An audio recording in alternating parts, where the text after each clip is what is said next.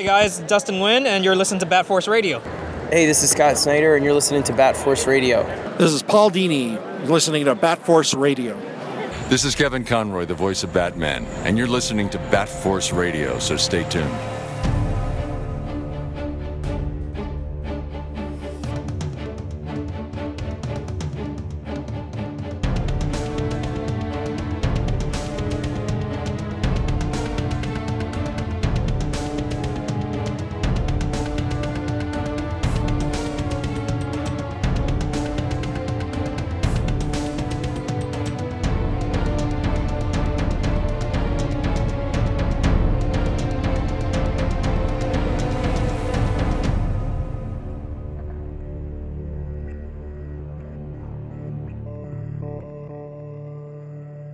Welcome back to Bat Force Radio, the DC Batman podcast with no limits, and we are back with a brand new episode of The Stack, uh, where we go over some of the newer books that have come out in DC Comics.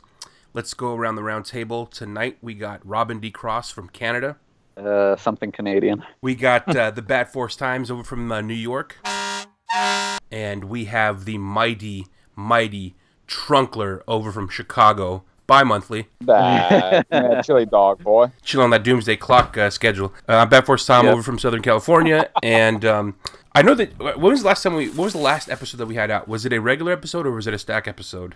I can't remember. Either way, we've been on a. Was it uh, was it maybe the uh, the Morrison rest in peace issue? Wow, that was a long time ago. Is that Uh, really the last episode we came out with? That seems like it was. We've like, been slacking. wow. Okay. No, Well- we did a stack episode. Yeah. Uh, It- basically, long story long is um, we've had kind of a, a messed up schedule, a lot of uh, illnesses and, and extended family, and people coming in and out of the hospital, and so it's just been tough for everybody to kind of get down on the same day and the same night to record some episodes. But um, we're back, and we plan on being a little bit more consistent now that we are back. We got some of the technical difficulties that we had going on out of the way, uh, so we're rolling back with basically uh, full cannons uh, twirling. I guess is uh, is what we got going on. But we have a Do cannons twirl? I mean, I, I twirl cannons here and there. I, I was, I think, Yeah, wa- I guess I was like in my I was just picture, in my head, I was picturing like twirling guns, I guess, and then Okay. like for some reason I just thought cannons. But anyway, I expected that maybe cannons was a euphemism for breasts. twirling, twirling breasts. That's, uh, I mean, I, I don't think I've ever used the word twirling, but I'm gonna start trying that out. So we'll see. Um, anyways, Start this, using. this Stop is trying to make twirling happen. Um, we have a crazy week, uh, past couple of weeks really, but uh, we're gonna be going over you uh, four books, I believe, is what we mentioned. Uh, one of them being Batman White Knight by Sean Murphy. The other one being Batman issue, is it forty-two or forty-three? Batman 42, issue yeah. 42. Uh, we have the newest issue of Nightwing, as well as the newest issue of Detective Comics that recently came out. Um, we gonna start with uh, White Knight, guys, right? White Knight number six, right? Yeah. So Oh, uh, yeah. a brief Oh, little diggity. a brief little um, intro for this story. I feel like this this book, if you guys just listen to this podcast because it's an easy way to not have to read the comics or um, you just you know it's it's a great way of just kind of passing or killing time. That's great, but you guys are really missing out if you're not reading this book because me personally, it's my favorite Batman story that I've read. I can't even remember how long it's been, and that's including all the ongoing books. That's including Elseworld books, all that shit, man. This is probably after it's all said and done. After all, is it eight issues? Twelve issues. Eight. After Eight all, issues. eight issues come Okay. out. Uh, I think it's probably going to be my top three Batman stories of all time. Easily, I can say that. Basically, it's it's kind of a little story where uh, Sean Murphy, the artist, has been allowed to create a Batman story set in his own little timeline slash universe, but he also borrows a lot of the aspects of Batman the animated series, um, as well as kind of uh, like the Burton universe. Uh, I think those are the two things that influenced him the most as far as Batman when he was coming up, and because of that, he pulls a lot from that and he kind of puts it into this story. Um, his art style is absolutely fucking phenomenal. Uh, really gritty. Um, Very technical too. yeah, like he's got his line work is insane. he's a car guy, so he loves dra- uh, drawing cars. So he loves all the little details that go into every little thing that you can think of. And his machines too, and buildings, everything. You know, architecture typically is when nice. Yeah. Yeah. yeah, typically when you you when you use the word gritty to describe an artist, they have like loose lines, and you know it's a th- there's Paul not as much stuff, right? detail in there. Yeah, but he managed. Sean Murphy manages gritty with the maximum amount of detail you can imagine. Mm, yeah. I, I love the fact that um, part of the things that has kind of come out in the story is the the GCPD division of superheroes that are now working. Is that called the GTO? Yep. Yeah. Which he just fucking shoved in there so he can use GTO as an acronym. um, and I, I think that's also a great way of looking at the story. It's like if you picture Batman getting his hands fucking greasy and sitting down in a high speed GTO and just fucking gunning it, that's kind of what this book feels like. Um, every issue just keeps getting more complex as far as story. It gets deeper, levels get deeper, you know, the stakes get higher.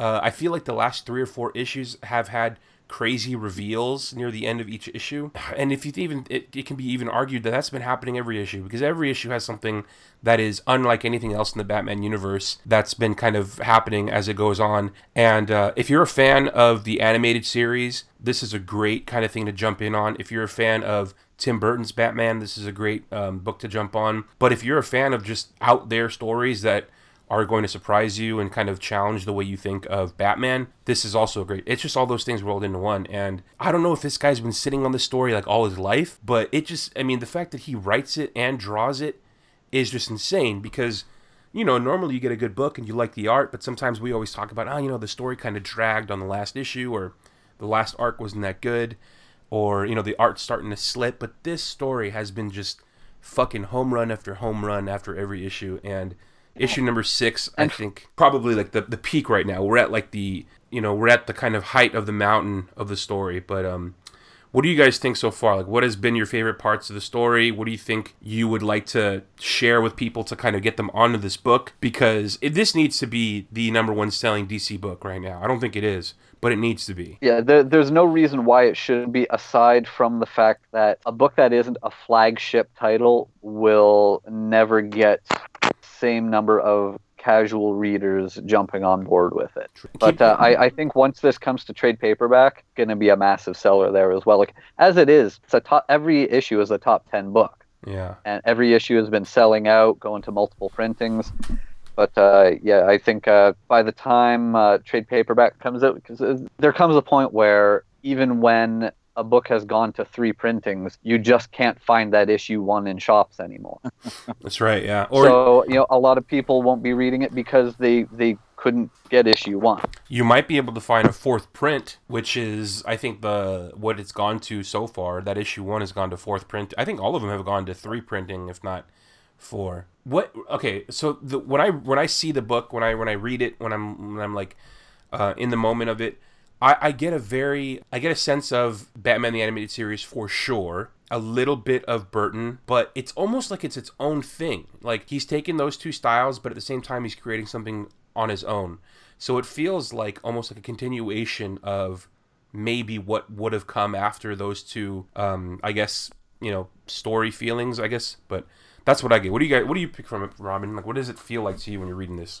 Uh, I I definitely have that sense of the animated series universe that he obviously you you can feel it immediately that he based it in that and he's said as much that you know, he he sort of based it in that universe and it's like he took that took that universe and brought m- more real world to it because everything is just nothing's as polished as the animated series was. Nothing's as as happy and and he's you mentioned how how much work is going into the fact that he's not only drawing it but writing it. And it's not neither of those parts are simple in any way. He's he's not doing simple art. It's highly detailed and the story is highly detailed. He's not telling a simple story. There's so much going on. He's got politics in there and morality and so much going on and contrasts between characters. Like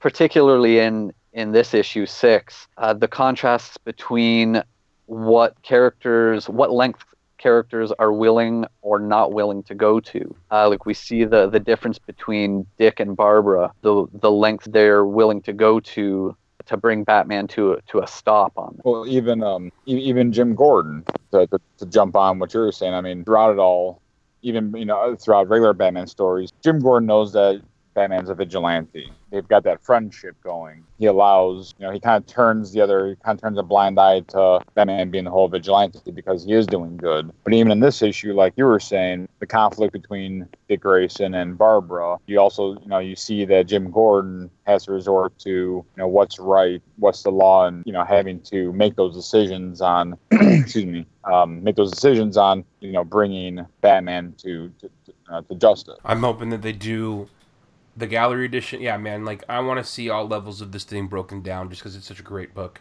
Trunks, you think that uh, you think that this thing's uh, overblown, a little overhyped? Do you think it's just as good as people say? No, it's it's just as good, if not better, than what people are saying. I mean, you folks have heard us talk about it every month that it comes out, and you can take, you know, definitely take our word for it, but it's one of those things you have to read it to to believe it. I mean, like we've already talked about, um, it it's hard for a guy who's writing and doing the art to be able to be solid on both. to have this much detail in the art while he's writing the story And I stay mean- on schedule. And not have to get pushed back a month or have it be a bi-monthly. I mean, Murphy's just, I mean, he's pulling all, he's pulling out all the stops on this guy. He, he, he, he, I can't praise the book enough. I mean, I think we've all said it, but If anybody wants to talk about any part of this book being hype, issue six shuts that down. Uh, I think this was the best issue so far. There's so much going on, just from some things just being cool shit to see happening, and just things being smart and surprising. Now, uh, with with the '89 uh, Batmobile in here, uh, Tom, uh, correct if I'm wrong. I, I think that you have a particular distaste for the '89 Batman stuff. So Terrible. Did, did you? Did you hate this issue for for having that Batmobile? I, I had to pull it out of the uh, fire about three or four times because I felt bad. But um, no, all kidding aside, the Burton verse is was my introduction to Batman uh, at three years old, and uh, has had a special place in my heart. So when I first started seeing, um, when I first heard that Gor- Sean Gordon Murphy was going to be doing a Batman book by by himself and allowed to write the story, I assumed that he was going to have like a little bit of Burton influence stuff in there because he had mentioned that he uh, that was his favorite stuff. I had no idea that the fucking guy was gonna be basically writing like a futuristic like sequel to what he would love to have seen happen. I guess. Um, this shit is the fucking type of shit that I've been waiting my entire life to like see done well in comics. Like this, this is I I can't get over how every page, every issue is like, oh my god, if if they would have continued that universe in the films or if they would have continued that universe like anywhere, television show, something, this is exactly how I think it fucking would have been. And maybe that's what he's doing. Maybe that's like part of this was, you know, if if I had my way and was able to write the animated series, or if I had my way and I was able to write another Batman movie that you know took up took place after Batman Returns, like what would I do? How would I make it? The aesthetic to this book is, I mean, I, I want to say it's like three jewels to the crown. First is the story, regardless of what universe it's set in. It's a great fucking story, and like it just leaves you on cliffhangers. And then the second would be probably you know the the art and and how it looks really cool and gritty. And the third is just that it's fucking so much Burton in this shit. You know, it's the 89 motherfucking Batmobile charging down the street, like going Oh, up yeah. against going up against this other Batmobile, and it's like holy fucking shit. And the way they introduced it in the story was beautiful yeah. you know, to long story short, if you know, not spoiling too much because I you you guys really need to read this thing. But Bat, the, the story takes place in, in the sense that Jack Napier, or the Joker rather, has decided to um, take Batman out for good. And so the best way to do that is to become Jack Napier, to no longer be the Joker, and to take him out using Gotham against him. Um, so he uses politics, he uses the, the GCPD against Batman. He becomes this kind of revolutionary figure politically to influence uh, not just the mob, but also influence the the pol- politicians and, and government in Gotham to turn against Batman. And he's almost successfully done it so far. And uh, at this point in the story, Jim Gordon has decided to bring Batman in and to arrest him. and uh, they're they're kind of spitballing about how can we fucking bring Batman down. This guy's got all these gadgets, he's got all this shit. Uh, well, you're gonna have to use a small EMP, but well, that's gonna take out like you know half the like, three city blocks, you know, and like you're gonna have to use something against him that is not digital, it's analog. And it's like, do we have anything? And then like Nightwing's like, no, but I can steal one. And then like the next panel is the fucking '89 Batmobile charging down the fucking street with Jim Gordon driving it, and it's like something analog, something Oh, old school. God damn, Yeah, yeah, Tom. I mean, Tom, be, being an '89 fan, as you're, I mean, because I think you're a little bit of a fan of the uh, '89 uh, movies. Um, what did you think when you turned that page and you saw that that that two page of you know three quarters of it is the '89 Batmobile? I mean, without thinking, I saved the image and made I made it my background on my phone. Like that's I didn't even finish reading. I didn't even finish reading the book. I, I, I turned. I, I s- you know I well, we we're we're on digital now, so very big thanks to our friends over at DC Comics for sending it early to us so we can do reviews. But I scrolled up, and as I scrolled up, I went as I saw the artwork that this fucking guy has been waiting his entire life to draw the '89 Batmobile like perfectly for a book. It seems like. And it's beautiful. It was amazing. It's, It's funny. absolutely amazing. It's funny. you you're making uh, the page uh, your your wallpaper as you're reading it. I'm getting messages from Scott as he's reading it. He's like, "I'm on page two. I'm on page two. This is amazing. I'm on page four. This is amazing." I, I was even, I was even taking pictures of it, and that one- dude, I mean, if, if my wife was on, she I was sitting there reading it, and as soon as I turned that, and I saw, I, I just squealed with joy. I mean, it's beautiful. He even head down, he even heads down where the the turrets for the the guns were from the '89, where it pops up and he, you know, to shoot the barricades down. on, on the topic of Dick's involvement here, uh, on the topic of his dicks. willingness, yes, on the topic of Dick's, as is my you know my most common topic. Now let's talk about circumcision. On uh, Di- Dick's uh, involvement in the whole plan to take to bring Batman in, right in the beginning pages of this issue, strengthening a theory that I've had that Dick going against Batman here throughout this story is a work. I, I've, I've just had this inkling all along, and it's really strengthened here that the two of them are in on this together. Dick is pretending to be going against Batman so that they can uh, conduct all of this to go exactly to their plan. Strengthened so much by the fact that Dick is, you know, all in with the GTO. He's wearing the GTO logo, and he, you know, he's he's on their side. He's playing ball. But when it comes to uh, when Jim Gordon says he wants to know who Batman is, Dick says, "No, no, we're, we're not telling you that. That wasn't the deal." And when it comes to, you know, when we get him, we're unmasking him. No, no, we're not doing that. So Dick is willing to do things like stealing the Batmobile to bring him in and, and work with the GTO and, and help them take Batman down. But he's not willing to do anything that you can't come back from. Mm. That's a good point. And uh, Barbara may or may not, I, I wouldn't be at all surprised. It would be very Bruce and Dick to have this whole plan where it looks like Dick has turned on Bruce and they leave Barbara out, you know, leave her in the dark. So she has like plausible deniability. You know, she's freaking out on Dick because she sees him turning on Bruce. And Yeah, it, that's, uh, that's, that's really my gut feeling on it. it definitely sees that. Uh, it definitely seems that if that's not like happening, Batman is just losing everything in this moment, and that's never really the case with this guy. But My favorite thing about White Knight in general is how he brought Har- the Harley oh, everybody that's loves right. back because Yeah. like I was telling these guys like episode or two ago, I was like I kind of gave up on the character. It's just fucking whack and and then You Sean mean the Murphy comes run? out with yeah the current run and the, the you know the the marketing of her The Hot and everything. It's just Yeah, the, yeah, the, The the whole- current culture of, of all of her collectibles and things. Yeah, because it, it's just it got corny and overdone now in commercial. Whereas you know when we grew up, all of us watched animated series and knowing about the character, she was like a she was almost like a really cool in the know character at one point, wasn't she? And then Harley is really cool, and then she was with the Sirens. But then past couple of years, you know, with that. The, the, the goofy comic run and the over it, it just it, it got overdone and bleached out and then murphy comes out with, with not only like this really cool harleen quinzel but fucking neo joker as well like it's Oh yeah. and that's just one of many elements that makes this story so great so far is you know just uh i've been i've been um listening to a lot of other reviews from other of our our peers, the comic book reviewers all over social media, and they're already starting to think that it could be up there with like you know year one or long Halloween status eventually, depending on if if Murphy can finish strong. So that's that says a lot about this story. Oh, yeah. Um, that and the- my my other favorite part about this is uh is the artwork. Um, but for for uh, issue six, the way he drew the '89 Batmobile is ridiculously accurate. It's just too fucking good. So uh, yeah, to see that thing on the road was really cool. Definitely. It's a good mean, point. Good point you make about the Harley thing. It's funny that he. It's almost like this guy's been like in conversations with us when he makes, especially in this issue, a reference to uh, hot Hot topic. Topic? What is it? Hot robbing a hot topic. Yeah.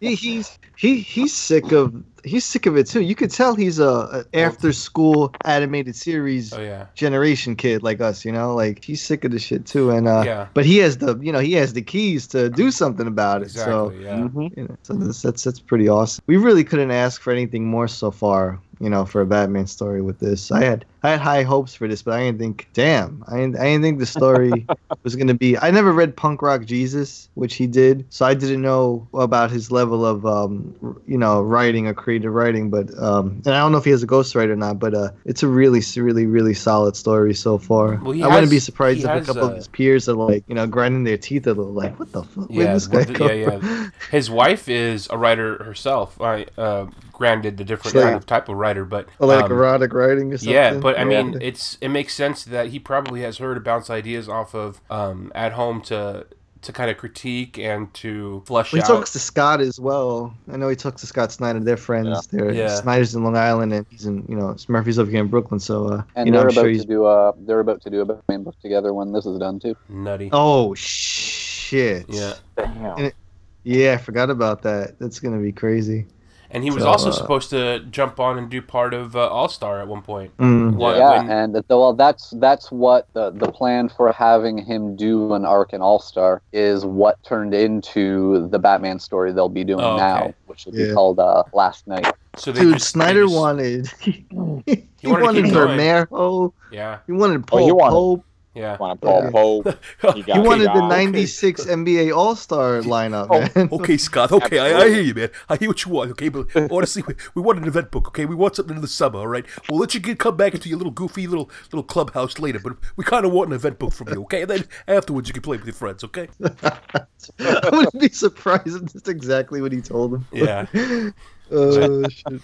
Um, Um, There's one other thing worth noting because it goes right back to issue one. Uh, so after things uh, things go bad, Batman, you know, spoilers. If don't listen to what I'm going to say if you haven't read the issue yet. After uh, Batman gets taken down and we see how things are going, there's a part where Harley says, uh, "What have I done?" That uh, really leads back to uh, to issue one when we started off with Batman taking down Joker. There's that scene where he was beating Joker in front of the police and and dumping those pills down his throat. mhm. And we saw someone recording it on a cell phone and then walking away when everything finished. And you could tell from the silhouette it was her. Her saying, What have I done? really signifies that she was orchestrating what Jack was doing all along. yeah, and, and Jack get- lays a whooping on Batman too after he crashes. Oh, yeah. Yeah, he he beats, and then he he asks, "What has he done after he?" He's like standing over Batman, and um, he carries him into Arkham, which is pretty crazy. It's really iconic. And then you have that mega, mega, mega freeze gun that Neo Joker blasts into Gotham City. Yeah. She and people saying that she's at this point the most powerful villain. Freezes that shit, and um, and then Joker becomes the Joker again in the precinct. Do you think he kind of like did it like he he didn't take his pills, or he like just fucking was able to just like turn it on? I don't know. That's a good question. I, Yeah, because, I, I feel like it was the the trauma to him of what he had done. Even the pills couldn't uh, couldn't hold that part of him in anymore. Like he, Yeah. a part in part of the Because it- alley. I thought he was gonna turn right in the alley because Yeah. it almost looks like Oh, the yeah, way he's 'cause like he's crouched over, his hair is all disheveled, and it's starting to curl the way like the Joker's is, and his nose Yeah, kind of looks. and Yeah, that, that, even when um, that's a, that's a thing that's been growing through the issues uh, from the beginning. There have been things like when you see Jack in the courtroom, he looks normal, but his shadow looked like Joker. And as the issues have progressed, he's begun to look more and more like Joker himself. Oh shit! And I I love the part where you pretty much have like a hundred Gotham City police officers pointing guns at him once he transforms, and Yeah, just like so- that's so so classic. Early in Gotham the issue, um, he's popping pills and Quinzel. Popping. And Yeah. yeah, that, that, that's too much you're taking. And then, yeah, like you said, in the police station, cop, they're all talking, and then he starts laughing. The entire the entire GCPD just immediately pull their guns out, start aiming. I mean, he's surrounded by 20 guns pointing at his head. There's also the furthering of the little bit of history we had been shown before between Victor Fries's family and the Wayne. So we found out a lot here uh, about uh, Victor feeling closer to the Waynes than to his to his own father. You know, he hated his father. His father was a Nazi, and you know wanted to wanted to make weapons. Thomas wanted the the freeze tech for its ability to heal people. So uh, you know we we sort of got that scare of you know it looking like this is a, a, another story where the Waynes weren't as good as we thought, like in uh, like in the Telltale uh, game. You know, uh, it's, they, they've got Thomas has a, a much darker history than we like to think about. Mm, But this yeah, one, that it sort of hinted at that, but then revealed like nope, he he was doing the right thing. yeah, he just wanted to use it for healing people so was, in the uh, medical field.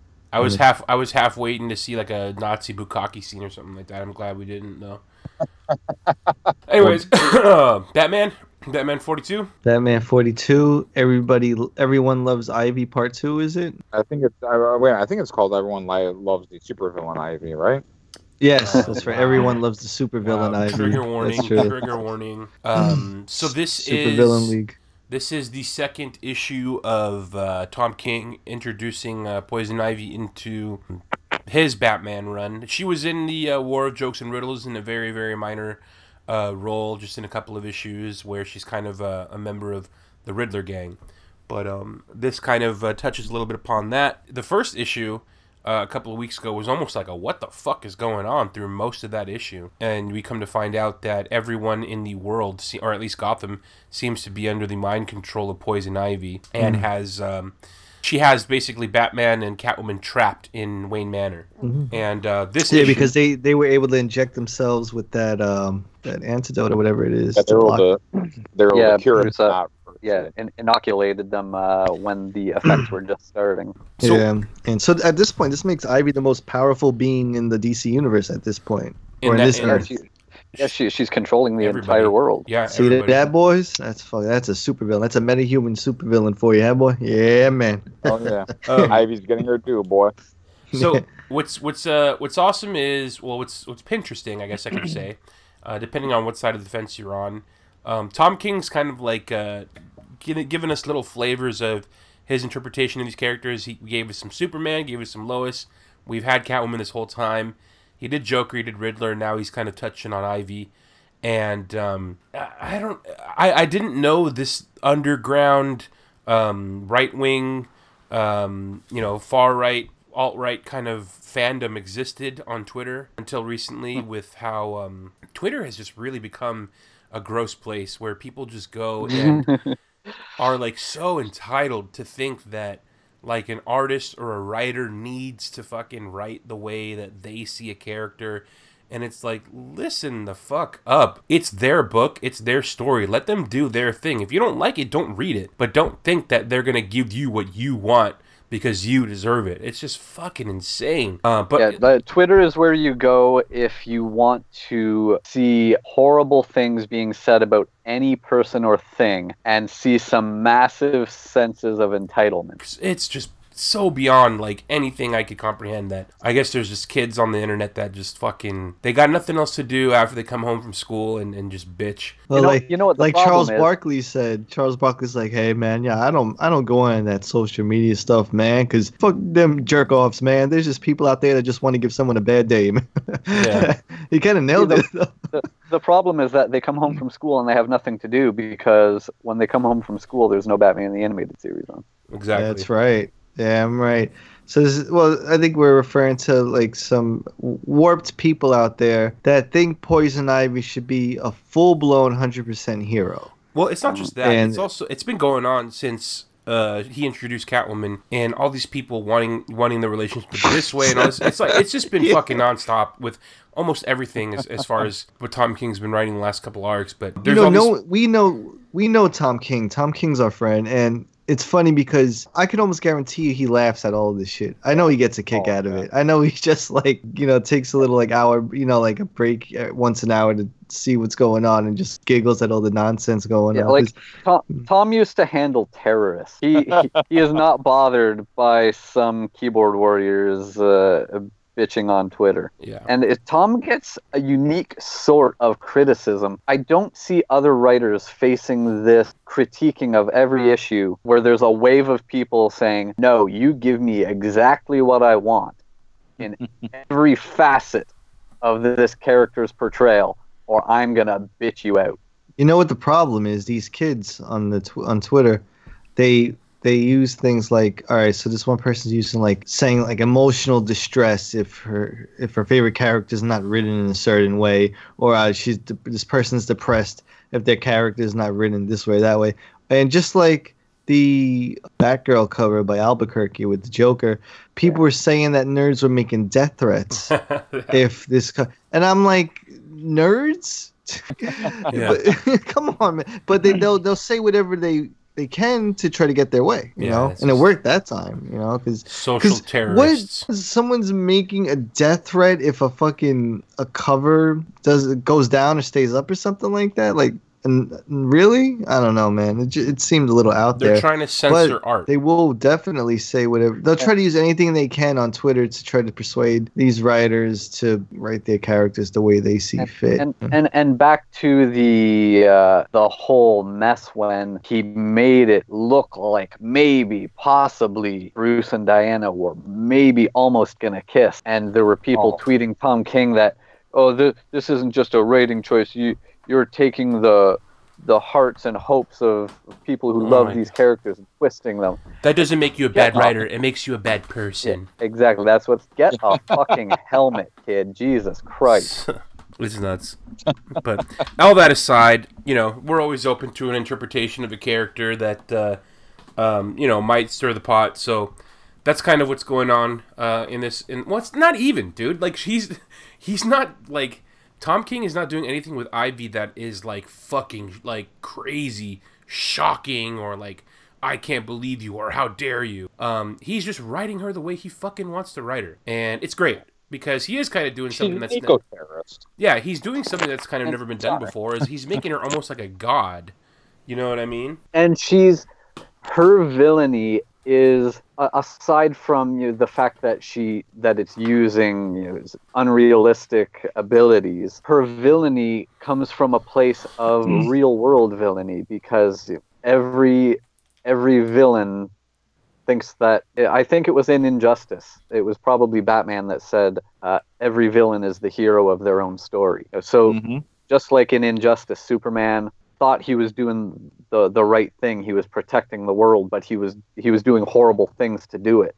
And that's what Ivy is doing here. You know, she, her villainy is in she wants to help the world. She thinks she's helping the world, but she's being horrible and evil to do it by taking con- controlling everyone and forcing her will on the world but Yeah. she thinks she's doing good and that's where her villainy is and that that does not make you an anti-hero does not make you a hero it does not you know she she's a villain Exactly. 'Cause, I mean, even at the beginning of the issue, uh, Bruce and Selena are sitting on the couch or watching a news story, and even there they're saying, um, you know, the guns are quiet, the children are eating, our home, our earth is healing, we're all happy. So it's not that she's just going around killing people for no reason. She sees it as humanity can't, you know, humanity's bad in itself. So I'm giving I'm giving humanity what they want. They want peace. They want no children to go start on, you know, no war. Just like how you brought up with Superman and Injustice. He thought he was doing the right thing by any means necessary, and that's what exactly what Ivy's doing. And uh, like you said, I mean, it doesn't make you a good person for doing that. You're forcing your will on other people. Yeah, she's an eco terrorist. Those are even worse. Everyone, one country's or Earth's freedom fighters and others terrorists. So it's on a whole Well, and- different scale. You know, she'll do whatever it takes What's to that? uh, What's that uh, organization called? complete Earth our First? deal. there's that group called Earth First that are basically like like fucking eco terrorists where like they'll go and um, I remember reading about them like years ago where they'll go to like try to fucking set bombs up on like windmills or like on things that they feel like are destroying the environment, but they'll do it to the point where they'll put like human lives at risk. You know, like they'll fucking set up a Yeah, bomb at a place they know somebody's gonna die. Like if they set it off, someone's gonna die. But they're like, oh no, you know, it has to be done in the name of Mother Earth and all this shit. It's like, motherfucker, like that's completely against like uh, the, the, the our species. You know, like Well, I mean, like you know, in the past, Ivy's always been Mother Earth. Plants are better than you know human life, so she will eradicate human life as long as the flower or the plant survive. What Tom King's doing is okay. Ivy's evolved. She knows that she can't, you know, she she can't get away with killing all all of humanity. So what's the next best thing? Okay, well, I'll the, the plants will create a almost like a drug. Uh, you know, she's not poisoning the food or poisoning the water or anything like that. The plants, uh, the chemistry of the plants are making people just sub, uh, subservient to Ivy. So instead of you know just killing off all of humanity, she's evolved to the point of saying, okay, well, I can't kill all the humans because that's gonna be bad or someone's gonna try and stop me. But if I make everybody just happy, then plants will live, the humans will live. So, you know, yeah, she's not the maybe she's taken a step forward from being this quote unquote villain that we've seen in the past, but she's still doing it in the wrong way. um, getting into the story a little bit. Uh, Yeah. this was another. You know, Tom King has his specific style. Um, it's fast paced. It's um, like you know, it, it moves quick. Um, it relies a lot on the art, and the art is fucking great in this issue. Just the way he, you know, the way the, everything's drawn, the colors, everything looks awesome. But uh, this issue was kind of crazy, but it was also kind of fun and funny again. Um, the way it's been in the last couple of uh, issues with Tom King. One of the things that I liked is the whole time in the story, um, Catwoman is know- knowing that Poison Ivy's listening to everything. She's kind of like continuously making comments as far as like uh, what she thinks will probably be pleasing for Ivy to hear. And uh, at one point, when it's like she's talking, she looks over. They're in the Batmobile, and uh, they're driving down the street, and she's like, "It's nice for her to let let us out, isn't it?" And then she like screams up at Superman because she knows like Superman is basically like a satellite for Ivy. Like I said, it's nice for you to let us out, and uh, it like I, I that shit made me fucking laugh. Like there's just little things in this issue that made me smile, like uh, the Batburger place, um, the names of Yeah. the the food, the KG KG what was it KGB Beast fries or K- something like KGBLT. Yeah. Killer Croc, Croak Monsieur. yeah. Killer You, you know what? I, I think um, Tom King's writing sometimes it's so brilliant but so subtle. I think a lot of people don't get it. It's- you yeah, know, it's just uh, it's subtle. It's it's it's witty and subtle, subtle wit. And uh, Yeah. if you're not if you don't if you don't get him, it goes over your head. that, but if you do, it's it's pretty fucking funny. yeah, it's Yeah. great, dude. Bad burger. Yeah, man. even even the things that seem silly, even the parts that seem silly, goofy, like it's a, a throwaway moment if you don't think about it. There's a reason for all of it, like them going to to the silly Batburger place. It comes back in the end. You know, it, he was he was testing what she is allowing to happen. He went to he went to the restaurant there to see that okay, even hmm. though you're controlling the world, you're still allowing people to eat all these vegetables rather than just wiping out humanity. You're you're letting them you're letting all of these plants die. All of these people are are are eating fruits and vegetables. Why are you letting us do that? And that's how he figures out, know, confirms his uh, the suspicion he must have had that she was doing it through uh, people eating fruits and vegetables. And if, but if if you don't consider that scene, you know what he was doing, because it, it doesn't seem like a Batman thing to go to a fast food restaurant, and it's not. But he was doing it for a reason. You know, when he talks Yeah. to her later, he says, you know, I, the the burger had tomatoes and lettuce on it. I could have ordered a salad. and then after they leave there, he goes. He tries to visit uh, that the kid who had uh, an allergy to, to basically fruits and vegetables, and that uh, Wayne Tech had been trying to develop a way to, to help him. So there's this one kid who wasn't susceptible to her control because he couldn't eat that stuff. So she's done something different with him, you know, taking him away somewhere. So you know, if the the silly little things that he makes fun, there's there's a reason for them. Well, and um, I'll admit there was one scene where, well, really quick, what do you guys think of um, how Batman took care of Superman because they get to this they get to this house. You don't know who this house is. Batman tells Selina, "Hey, come close. I want to tell you something, and I, I don't I don't want her to hear." And he basically says, "I love you." Catwoman's like, "Okay, well, whatever." And then Bruce whistles at a high pitched noise, and then Superman just falls from the sky. The brown sound. Uh, but Brown uh, note. um, uh, uh, there's that one panel where you, as you're walking up to this house, you see all this lightning, like something's racing towards them. Catwoman just basically takes out three flashes like it was nothing. And at first, I was thinking, ah, come on, you know, there, you got the Flash, you've got Kid Flash, and you have Wally West. You got both Wally West. Flash and Catwoman kicks the shit out of them. But it actually, Robin brought up a good point that it wasn't the Flashes. It wasn't the Flashes doing what they do. It was that you said um Ivy, what she thinks they would do, right? Yeah. Yeah, it's well, it's before that happens. Tom uses the two pages prior to set up what's happening. You know that the purpose of him baiting Superman into listening super closely while he whispers something so close into Catwoman's ear, so imperceptible. So even Superman is using really focusing and hear listening as as loud as he can, so that when he he whistles, you know, it's just this deafening sound to Superman. And when Catwoman is impressed that okay, you know, I was wrong, you did it, Superman with a whistle. And Bruce says, not Superman. Clark knows when to listen and when not to listen. So that is already it's pre-explaining what happens on the next page with the flashes. The flashes that she's taking out. It's Ivy using their speed like she was using Superman's hearing. She doesn't know how to do it. She's not good at it. She's just trying to use it.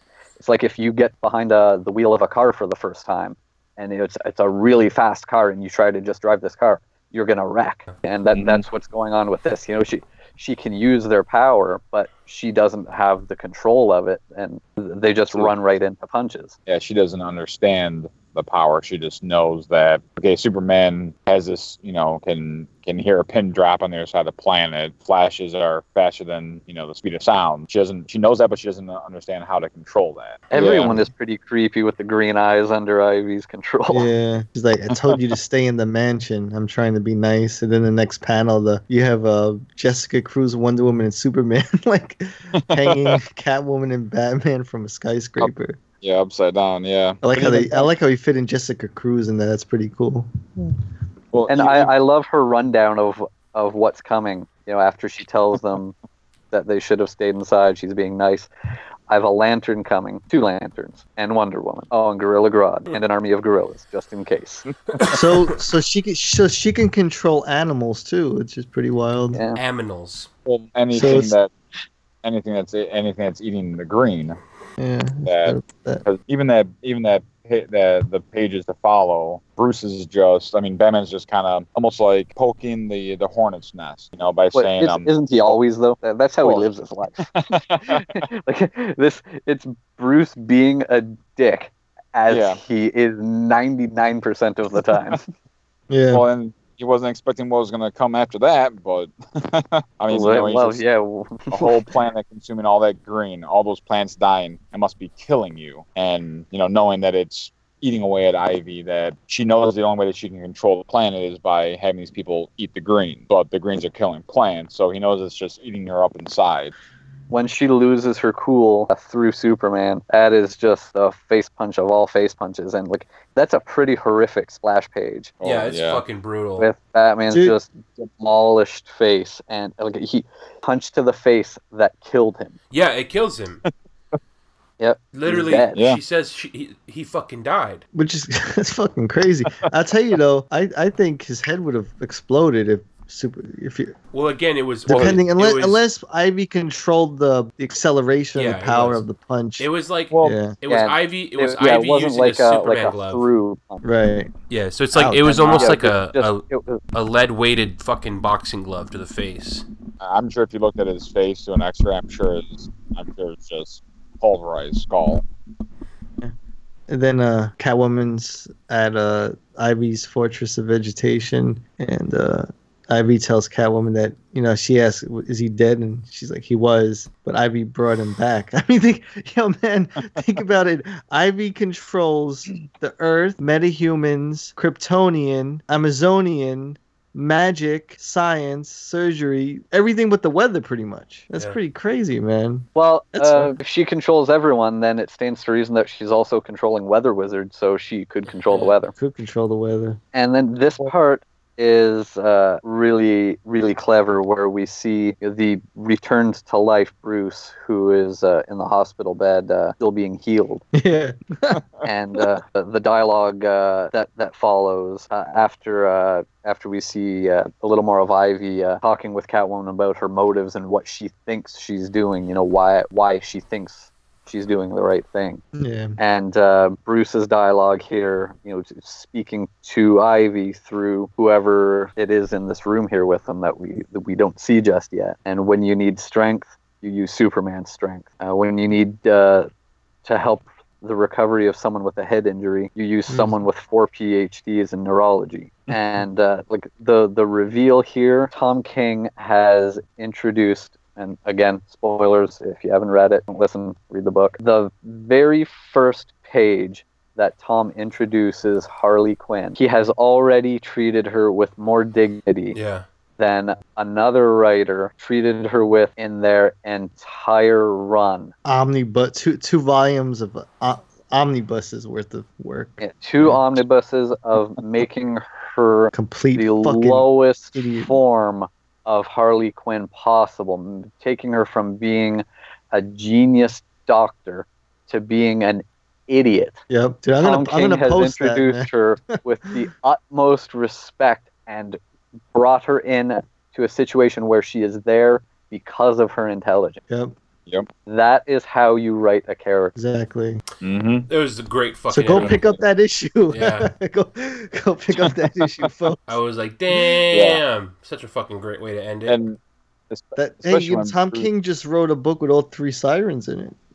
oh, an issue. that's right. Oh Yeah. damn! Especially when Bruce at the end says, uh, Put in. "This exactly what I expected." Puddin. Yeah, that was kind of Yeah. strange. Now, when Bruce was uh, doing that dialogue, talking about you know who was brought in to to basically fix his brain, uh, I had only two possible characters going through my mind for who this was going to be. Uh, one was obviously Harleen, and the other one was, ooh, what if she's using Tommy Elliott? That's what I was thinking. Hush. Oh Yeah. damn! Oh man, I would have See, I didn't- knocked on the door and didn't been like, "Hey, Bad Force man, can you guys let me back in?"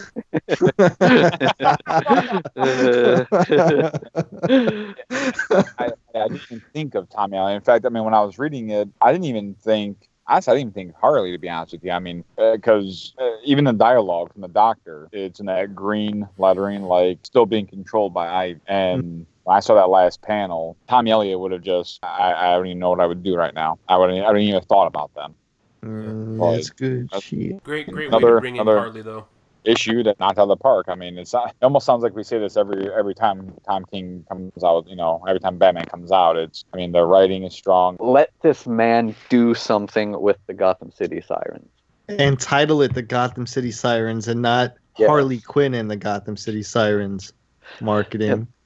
Like someone imagine Tom King writing a series on the sirens where every issue you say, "Oh, look what he's doing with them now." Yeah, kill it. Mm-hmm. Ha- Instead of, hashtag "Oh God, look what they've done to this character." oh hashtag less Harley, more Neo Joker. well, if it if it's this Harley, more of this Harley. Yeah. Yeah. Less Just one of that other Harley we've had. Yeah, like yeah. I, I Hey, watch it, man. this Gr- Grumps be pulling, Grumps be pulling that shit, boy. I mean, how I, I, you know, a few years, you know, many years ago when they changed the look of Harley, I got over the look. I mean, I, I, I can deal with the look, but it's what's up inside the head that bugged the shit out of me. oh shit! And- got pissed. I mean, right? I mean, I, I, we, I think we can all get get over the look. I mean, yeah, the Jester look, the classic, is always going to be, you know, the number one, the the definitive Harley Quinn look. But I can get past the the blue and pink tipped hair. I can get past the the costume look, but it's what's up in the head that made Harley who she is. And unfortunately, I mean, for fuck's sakes, I mean, one paid. Tom One King page, brings her in. Good shit, man. Wait, Detective was it 975 last week? We'll get it bang out real quick. Dang. Was that the number? It was, it was the trial of Batwoman for the past 40 issues. So Batman comprised the team of Batwoman, Cassandra Cain, spoiler, Tim Drake, Clayface. So Wait, was the big this was is fast forward, basically. I was gonna say, you know, uh, Clayface had kind of gone crazy due to Mudface kind of antagonizing him, Yeah, Clay. and that grew the size of like a almost like a Godzilla size Clayface. And, uh, Batwoman had to kill him, and Oh, this didn't sit right. With, this didn't sit right with Cassandra Cain or a lot of the Bat family. So there's a meeting in the Batcave about whether or not to, um, I guess, kick Batwoman out of the Bat family or take the Bat away or whatever. And um, it's fun. It's funny because uh, Batgirl and Jason, my man Jason Todd, Booker, Booker, they, they kind of want they, they're sticking up for Batwoman. Caden kind of wanted to stay, and the others are. It, it's it was a big debate going back and forth, bringing up different things, and uh, Batgirl thinks it, it had more has more to do with Batman's ego, and blah blah blah. Cuts to the end where um, Kate Kane is visiting her mother's grave, right? And then was it her father that showed up? And Yes. then that's where it shows that Kate decides to join to lead the colony. So Yeah, And I- her, oh, I, I love how he already knew what her decision was. You know, he he shows up at his wife's grave, her mother's grave, while she's there to pay her respects, and he shows up as if he's there too. And when Kate says, you know, that she she's gonna accept his offer and she's gonna join in with him, here we go. Good thing I've got these giant fucking ships here already. Uh, let, let's let's go get started. kind of Well, makes sense. has he even has a uniform for her. I mean, instead of it's the same Batwoman uh, uniform, but instead of the bat symbol, it's the colony symbol. So he's already got that all set up. He's got a helmet for her. I mean, he's ready to rock and roll. Yeah, it kind of makes sense that Kate Kane would do something like that. She's she's a bit of a loose cannon. Um, cool character. I like her a lot more Yeah. than like back. I like Well, they had Dick Kate my- Kane so My my favorite part of of this story since she pulled the trigger has been the emotion that we've seen from Cass. yeah, Cass. Yeah, it's just tough. you know how much she's just lost it, and Because every Cat, scene ripped where the, she's just losing it on Kaden. Whew. Ca- Cat ripped the bats symbol of Kate, right? That's what happened. Yeah. Yeah, ripped yeah. it up. Yeah. So that's that's intense, and you know what though? In this latest issue, it was, I don't know what it was about Pennyworth looking over Cass now and said, telling her that he wanted to have brownies to watch the the ballet on TV. You know, wouldn't get it done in time unless he had a helping hand, and then they're making them in the in Wayne Manor together. I don't know why, but I thought that was kind of cool. You know, the like the Bat family. I like Sandra Cain a lot. She's fucking awesome. So uh, that was pretty cool with her under Alfred's wing, I guess you could say, or Yeah. supervision. Well, with all the Robins, I mean, you know, I mean, uh, you got Batman, but Batman leaves at night, and before the Robins were ready, you know, it's almost like Batman's that. I wouldn't even. He starts off as being like a father figure to all the Robins or all the Bat family, but Alfred is like the more. I think he even is more of the father figure by you know stitching them up or hey let's have tea and watch like you said, the Russian ballet, or you know, he takes them under his wing to you know kind of bring that humanity back to the child. Yeah, he, he really Bat- Alfred really does bring the humanity into uh, the Bat family. Nightwing. Anything happen with Nightwing? Anyone Nightwing? Uh, I, didn't, I didn't read it. It's kind. I mean, it's hard to follow up after three great stories. You know, three great titles so far: uh, White Knight, Batman, and Detective. Let's continue on with uh, where Nightwing's facing the judge. Last time we saw Dick, he was chained to a chair in the part of Blüdhaven that was flooding, and the the water rose above Nightwing's head. He can't get out. He's you know trying to find you know a float like a, a fork that's floating, and he can't get you know he can't reach it um, to try and get himself out of the chains. Um, he does kind of um, th- this octopus comes up, kind of a neat little way to to get to to get free. He actually headbutts the octopus. Which pisses him off, and octopus wraps ar- uh, tentacles around Nightwing, excuse me, to try and squeeze him to death. And in, in doing so, that actually breaks the chair. Nightwing's able to escape. Kind of something that you know you would see you know Batman do. I mean, he he meets up with uh, what's that? Uh, Robin, you read it, right? What was that one girl's name? Um, uh, Babe Ruthless. Um, Uh, yes, yeah, she was uh, first time that Dick visited Blüdhaven with Batman when he uh, when he had just become Robin. Uh, she was Blüdhaven's uh, vigilante. He finds out that she betrayed, um, kind of set him up to kind of set him up to go into a trap because she was given uh, the the famous gold casino chip that the judge gives everybody. The you know promises um, gives you your wildest dreams. You know the thing you want most. As long as you do a favor for him and Dave Ruthless, it was to get Night. Uh, you know, Nightwing into a trap. And then you fast forward to the judge is in a limo with all these teddy bears. Nightwing obviously escapes and he's on a motorcycle. He busts through a casino where the judge and the judge's, I guess, his assistant are in the casino. They're going up to the penthouse area to meet with someone. They bust through the casino doors on a motorcycle and starts kicking the shit out of, who is it, the, the League of Limousine Assassin. Yeah, Um, that was the one that I was. Uh, I, Yeah. I I can never remember their name. Uh, Fast and Furious Limousine Service. What were they called? Yeah. I mean, he's fighting him. In the meantime, we see the judges talking to, uh, was that the mayor? Holderman? Uh, Um, he was an older man. but, um, hey, I'm Robin's here all Week, folks. Literally.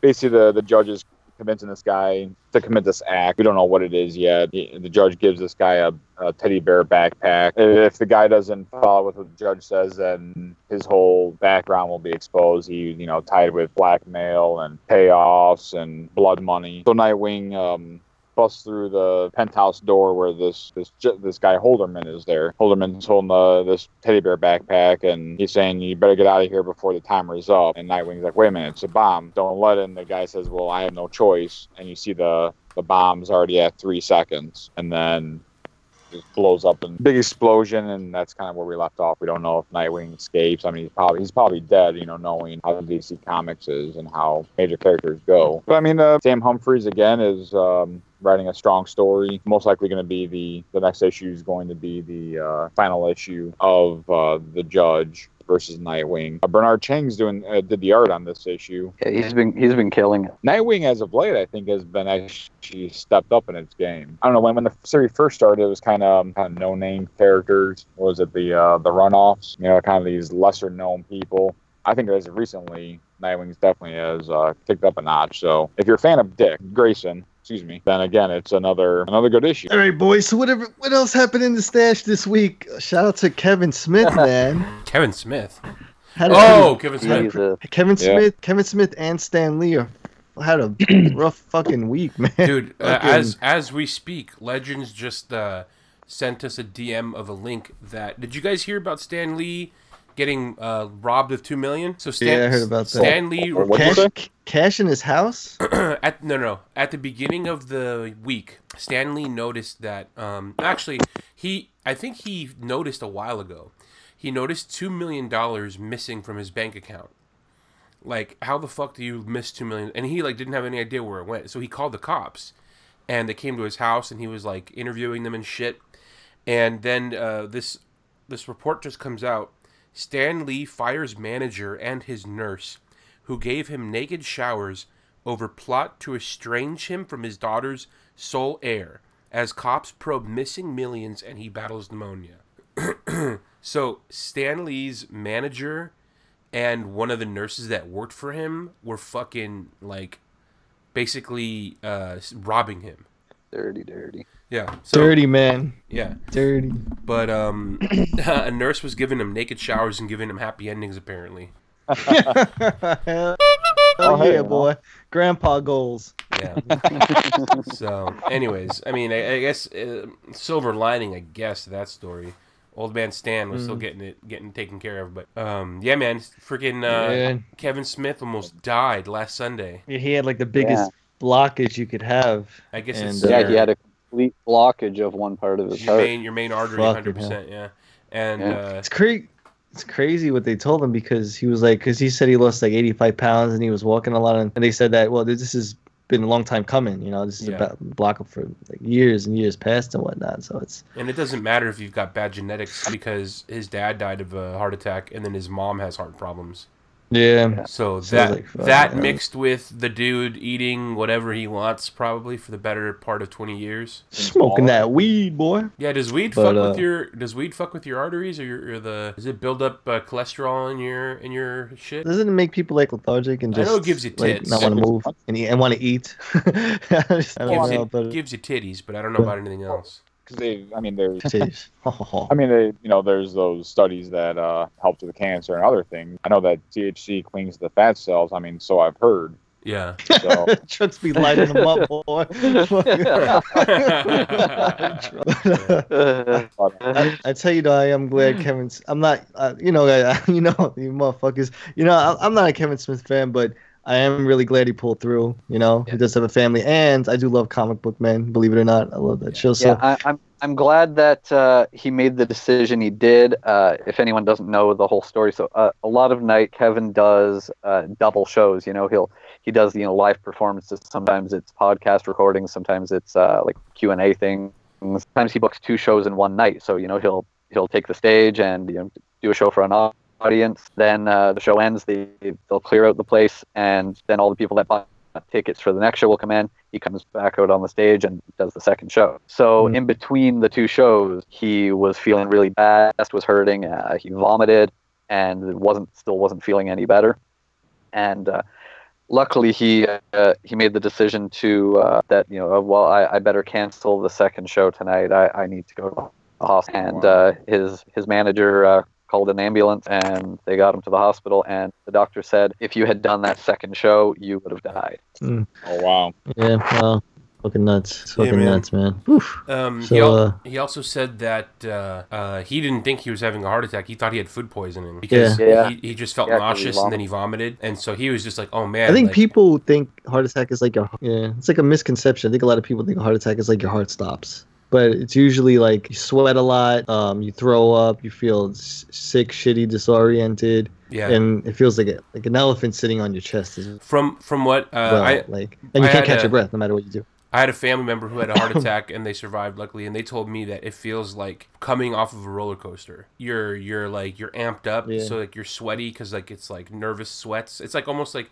I don't know if you've ever been like uh scared fucking like shitless out of your mind and like you're Mm. so scared that like your heartbeat picks up and like you start sweating and you feel like a, a feeling of like fear and dread and uh, he said that's what it felt like. It was like it, he's like I I didn't think he's like I didn't think I was having one. I thought I was just having like a panic attack. But he said what Yeah. what gave it away is that you feel like you feel pressure or you feel like uh, a weight on your chest when there's nothing there. And he goes, "Okay, that's what this is because if it was just a panic attack, I wouldn't be feeling this shit on my chest." Plus, you don't really throw up from panic attacks. Like that's extremely, extremely rare. Like it has to be like insanely severe, and maybe even that's also. Wow. Glad he pulled through. Yeah, it's scary, man. You know what's and, crazy uh, too is yeah, like it's I, crazy shit, man. you forget because he's not like an A-lister by any. Well, I mean, I guess you could kind of say in a, in a sense maybe, but not not nowadays. But um, it's been so long since Ta- Kevin Smith was like a really huge like mainstream household name that you forget how many people he influenced because uh, like elementary school and like middle school growing up, I remember I was like always like, "Oh, did you see the new Kevin Smith movie? Or did you see the Kevin Smith movie? Kevin Smith movie?" Because it, it was Yeah. always like the naughty, bad movies that you weren't allowed to watch as a kid, you know. So it's like that. That's what that. It was almost like South Park. It's like, oh, did you see the new South Park? Like as a little kid, you're not supposed to watch that shit. You're not allowed to watch it. And so, so like, but the thing is, like, everyone watched those movies. So all these like A-list celebrities now are saying like, you know, I'm glad he's okay because he was a huge inspiration to me. Chris Pratt, um, all these fucking like all these A-list Hollywood fucking movie stars, and it's like, oh my god, like you forget Uh, how many people this uh, guy's like touched. Ice Cube, Ice Cube, and uh, I'm losing his name now. The guy, the guy that directed Friday. Oh, um, Uh, the, but uh, two of them both have told Kevin Smith at, at different points that they see, like when they made Friday, they saw it as they were making the Black Clerk. Yeah, it, it kind of was the Black Clerks. Now that I think about it. oh I never, yeah. th- I never thought It's because about all that they're doing is just like nothing. It's just two of them, just yeah, like, n- nothing. Yeah.